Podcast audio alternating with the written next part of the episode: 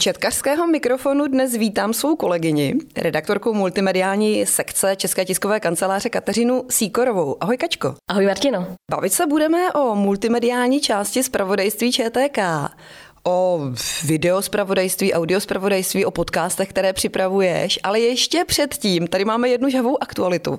Ty jsi nedávno absolvovala kurz přežití což je kurz, který pořádá Ministerstvo obrany pro novináře a humanitární pracovníky, kteří možná budou někdy potřebovat eh, se vyznat v nějakých jako extrémních situacích, kteří mohou být vyslani do nějakých nebezpečných oblastí. Přežila jsi? Přežila. Bylo to náročný, ale přežila. Já jsem před lety tenhle kurz taky absolvovala, tak jsem teďka trošku zvědavá, jak to budeme srovnávat. Skákali jste pod jedoucí tank? Ty to jsme neskákali, to ne. A na jedoucí tank? Taky ne. No tak prostě, tak co se tam dělali? Povídej, o čem byl váš kurz? My jsme třeba běželi hořícíma budovama, to jsme měli simulaci takovou. No a pak to bylo o přežití, pak to bylo o tom naučit se přežít v přírodě, ale naučit se přežít i v extrémních situacích válečných. Popiš nám jako, jak dlouhý ten kurz byl, co bylo na začátku, co bylo uprostřed, co bylo na konci, kolik tam bylo účastníků, přibliž nám ho. Bylo tam 11 účastníků nás bylo, 6 holek, 5 kluků, půl na půl i novináři, humanitární pracovníci. No a na začátku hnedka jsme museli odevzat telefony, nafasovali jsme vojenský mundur, helmy, vesty. No a šli jsme do akce, no, odvezli nás někam na ubytovnu, kde jsme bydleli, první asi tři noci a mezi tím nás vzdělávali, mezi tím jsme měli různé kurzy, jako právě jak přežít, učili jsme se s mapou a buzolou třeba, ale i kurz třeba první pomoci. Učili jsme se jak s vysílačkama, jak komunikovat. Mezi tím samozřejmě jsme měli i nějakou psychologickou přípravu, takže program byl třeba od 7 od rána do jedné do noci. A mezi tím jsme měli třeba 15-20 minut na oběd a začalo to hnedka být náročný, protože vlastně už nám hnedka od začátku moc nedovolili spát. Třeba v noci se i něco stalo, že jsme se museli probudit najednou. Potom teda později už jsme nespali v posteli, ale spali jsme venku, protože samozřejmě jsme měli i kurz třeba, jak právě připravit příbytek nebo oheň rozdělat a takhle. Ten kurz se konal na konci konci dubna nebyla trochu zima v noci? Jo, byla zima, no, ale první noc to, on trval teda týden, ten kurz, ještě to jsem neřekla, no, a byla zima, ale tak první noc venku jsme měli spacáky všichni, tak to bylo ještě docela dobrý, pak už jsme ty spacáky neměli všichni, to už bylo trošku horší, ale tak oheň a lidský teplo to člověka zahřeje, no. Tenhle kurz si zakládá hodně na autentičnosti, na autentičnosti prostředí i těch situací, do, kterých, do kterých jste se měli dostávat. A co na tebe nejvíc zapůsobilo? Ta autentičnost byla hodně velká, tam vlastně se na tom podílelo hodně lidí. Nemůžu úplně prozrazovat všechno, nebo nechci kvůli tomu, až to někdo bude absolvovat, ale třeba jsme chodili přes checkpointy, jo. Fakt jako jak ve válce tak to bylo hodně dobře na všechno nasimulované. Tam ty vojáci měli zbraně, jo, ze kterých stříleli. To bylo hodně působivý. Takže kdo byli vaši lektoři? Profesionální vojáci, armáda. Co bylo pro tebe nejtěžší? to vstávání nebo ten nekomfort toho, že nejsi ve svém prostředí, jako co, co, co bylo nejtěžší? Hele, ono se to tak jako měnilo. Na začátku to bylo přesně to vstávání, jo? nebo to, že jsme museli být všude na čas a všechno jako mít připravený, protože to člověk na to, jak já třeba jako to moc neumím, nebo nejsi, nebyla jsem na to zvyklá, že přesně na minutu být tam a tam se vším, ještě nevyspalej, že jo, hladovej, tak to bylo na začátku ten nekomfort, ale na to si tak nějak pak člověk zvykne, protože zjistí, že to tam bude ten celý týden stejný, takže pak to bylo jako přežít ty krizové situace, no. pak to bylo naučit se, což nás ale teda taky naučili, protože jsme tam měli i psychologickou přípravu, naučit se zvládat teda ty krizové situace, tu komunikaci vlastně pod tlakem, protože člověk pak už je nevyspalej, hladový a ještě do toho musí zvládat nějaký situace špatný. Jak jsi zvládala právě takový to rozkazování? Mě teda jako, co já si teďka vybavuju, tak mě tam nejvíc prudili právě to, že jako vojenské rozkazy, příkazy, přesto se nejelo, muselo se to udělat, přestože ten člověk vnitřně věděl, že je to jenom hra. Jak se s tímhle vypořádávala? Já jsem věděla, že musím. Zjistila jsem, že jsem teda dost přizpůsobivá a že mi to vlastně nedělá moc problém, no tak jsem poslouchala, co se řeklo, protože ono to pak je ve finále lehčí díky tomu, že když posloucháš. U nás teda, co si vybavuju, tak eh, vlastně ten poslední nějak dva dny jsme měli i vlastně nějaký noční přepadení, unesli nás a v domě takovém rozpadlém, kde jsme teda na konci zůstali, tak tam docházelo jako nebo simulovali tam nějaké mučení. Měli se něco podobného? Bylo to dost podobné, asi jak popisuješ. Měli jsme noční přesuny, evakuace, situace se tam zhoršila, přepadli nás nebo unesli, jak říkáš. Nás přímo nemučili, mučili nás spíš fyzicky, že jsme furt museli něco cvičit, furt nějaký kačenky a pejsky a žabičky. Co to je? No, když na čtyři děláš hav, hav, hav, samozřejmě máš zavázaný oči, či nevidíš a mezi tím tě ještě do toho vyslýchají. Takže ty potom týdnu, když jsi úplně zničená, tak ještě do toho tohle, no. To bylo náročné. Byly nějaké ztráty? Ty jsi říkala, že na začátku vás bylo jedenáct. Všichni dokončili? Nedokončili. Proč odpadli? Před tímhle posledním únosem jeden kluk si nějak zranil vázy v koleni, protože tam je to náročný už celý týden, že jo, chodí se hodně, do toho před tímhletím únosem ještě musíš taky utíkat od jiných jako povstalců, takže je to hodně i fyzicky, psychicky náročný, no a on najednou zjistil, že se na to koleno nemůže postavit na tu nohu. Takže odpadly vlastně fyzicky dva kluci, no. Takže hodně náročné. Měla jsi dobré boty, protože vím, že jako boty byly vždycky základ. Je to tak. Já jsem udělala přesně tu chybu, že jsem měla nové boty, ale naštěstí byly měkké, všechno v pořádku, takže s botama nebyl problém. Super. A jak se dalo přežít jako týden bez mobilu? Ty jsi novinářka, jako dovedla to? Nebo vám je třeba půjčili na hodinu denně? Ne, vůbec. Mobily nám sebrali hnedka na začátku a týden jsme vůbec neviděli, ale ono se toho tam děje tolik, že vlastně člověk si na to ani nevzpomene. Jo. Jsem si pak říkala, co ta válka na Ukrajině, jak to jako je, jo, protože jsem tam si na to vzpomeneš a vlastně vůbec nevíš, co se stalo, co se mohlo stát, ale jinak vůbec, protože na to fakt nebyl prostor ještě řešit nějaký mobily. Když si teď vzpomněla tu válku na Ukrajině, myslíš, že bys byla teď připravená jít někam do válečného konfliktu a reportovat od tama? Určitě bych byla připravenější, protože předtím jsem byla úplně nepřipravená. Myslím si, že v tomhle jo, v tomhle mi to rozhodně otevřelo oči a pomohlo. A kdyby ti teď šéf-reaktorka řekla, hele, potřebujeme člověka, který pojede do Mariupolu, jela bys? To je dobrá otázka. Ještě před tím kurzem bych řekla, no jasně, určitě. Teď bych aspoň se rozmýšlela na chvíli, protože už vím, že to může obnášet fakt hrozný věci a že to neovlivňuje jenom mě, ale třeba i mý okolí, moji rodinu. Takže jela bych určitě, protože díky tomu kurzu zase na druhou stranu vím, do čeho bych šla víc mnohem, ale rozhodně bych se musela zamyslet. Hmm. A co ještě se o sobě dozvěděla, nebo co ti ještě ten kurz dál? Jako zjistila, že se umíš přizpůsobit, zjistila, že umíš zvládat extrémní situace, že jako fakt zvládneš rozhodování v krizích.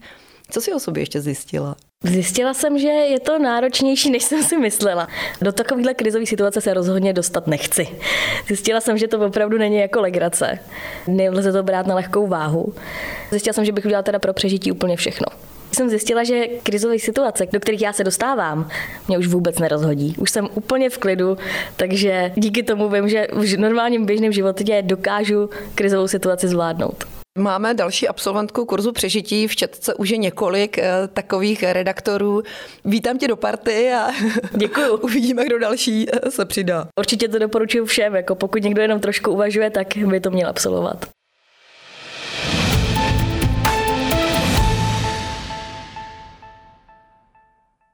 Pojďme teď k tvé četkařské práci. Co vlastně děláš? Popiš nám obsah nebo náplň své práce.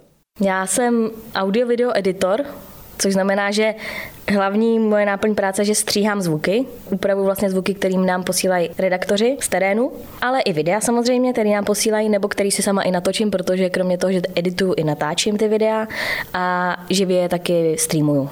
To znamená, většinou se jedná o nějaké tiskovky, Například jdu na tiskovku vlády, to od streamuju, pak to střihnu. Takže ty nejsi ten píšící redaktor, ty jsi spíš ta, takový ten technický redaktor, který umí stříhat, natáčet, vyzná se v, v těch programech, který tohle to jako umí. Mhm, přesně tak, přesně tak. Já jako píšu k tomu nějakou vatu, ale to si většinou i vezme člověk od toho píšícího redaktora přímo. A co jsi vlastně vystudovala? Žurnalistiku. A nechtěla jsi někdy psát? Já jsem pak měla zaměření jako právě audio-video, takže spíš ne, spíš tohle je moje zaměření. A co se ti na té práci líbí, nebo proč u ní zůstáváš? Konkrétně u této práce se mi líbí, jakože i když vlastně potom to stříhání a ta editace videí je de facto furt stejná, tak tím, že může člověk vyjít do toho terénu a natočit si něco, tak je to takové, řekla bych, mm, různorodé, jo? nebo pestré, protože jednak sice sedím v kanclu nebo na home office, že když byl covid, stříhám ty zvuky videa, ale do toho potom přesně mi zavolají, hele, stalo se tohle, běž to natočit, takže můžu to jít natočit, takže mě baví to, že to není úplně jenom jednotvárná práce. Jak dlouho už je v ČTK? Asi čtyři roky, čtyři roky, no. Ty máš, musím prozradit, dobré vedení, respektive takový guru četkarského video zpravodajství Hinek Berán je, je už jako v podstatě byl u začátku toho zpravodajství. Učíš se pořád něco od něj, nebo je to už taková rutina, kterou zvládáš levou zadní? Učím se, učím se. Hodně toho už zvládám, hodně mě toho naučil, ale pořád je co se učit. Díky tomu mě to taky baví.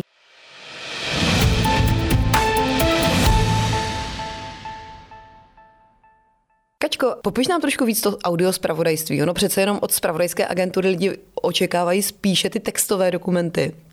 Jak vypadá to audio zpravodajství?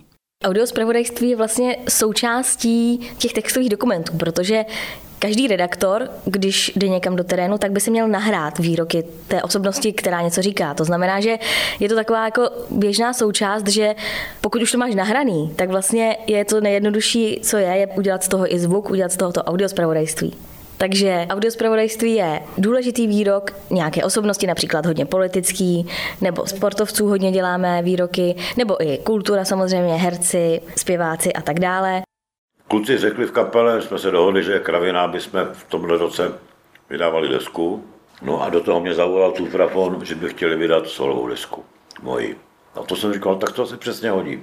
Jako k 80 nám. Taky tam je písnička, já to zpívám, jsem mladý kmet, mám 80 let a stejně koukám dopředu, nespět.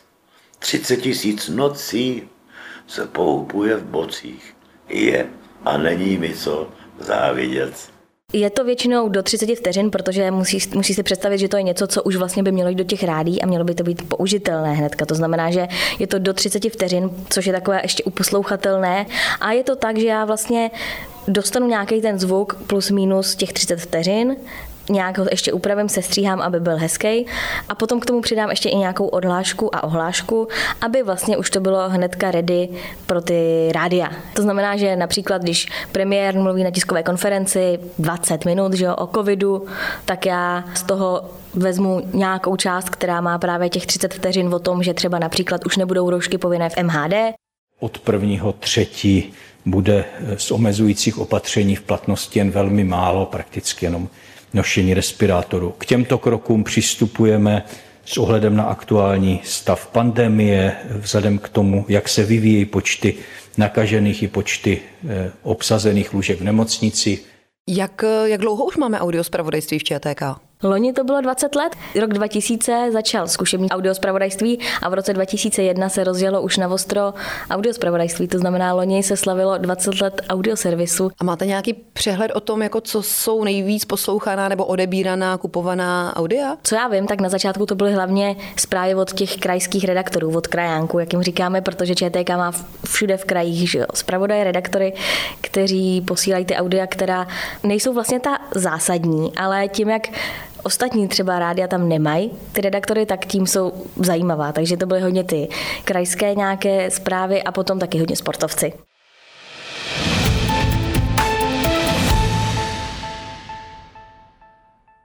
Ty připravuješ i spravodajské podcasty, chatcast. Eh, řekni nám o nich něco víc.